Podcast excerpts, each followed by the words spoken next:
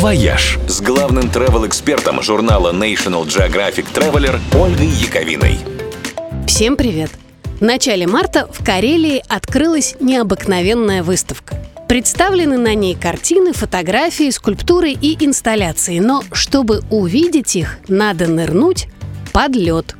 Экспозиция установлена на дне залива Нильма-Губа в Белом море. Здесь расположен главный в России центр подледного дайвинга – Нырять в море в 50 километрах от полярного круга на самом деле не такая уж плохая идея. В сухом гидрокостюме холод не чувствуется. Подводный мир в Белом море невероятно разнообразен, а игра света и пузырьков воздуха подо льдом впечатляет не меньше, чем морская живность. В Нильмагубе есть дайв-центр, где обучают навыкам подледного дайвинга. Его выпускники, имеющие сертификат, и станут посетителями уникальной выставки. Это единственная в мире подледная, но не единственная подводная галерея искусств. Самый большой в мире подводный музей расположен у берегов мексиканского Канкуна.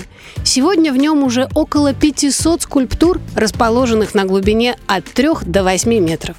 Чуть поменьше – подводная экспозиция музея «Атлантика» у острова Лансароты.